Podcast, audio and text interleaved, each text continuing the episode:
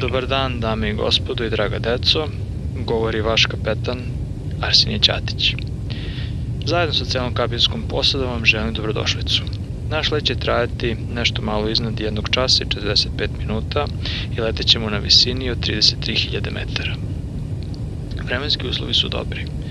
Za sada sejte, opustite se i uživajte u letu. Još jednom, dobrodošli.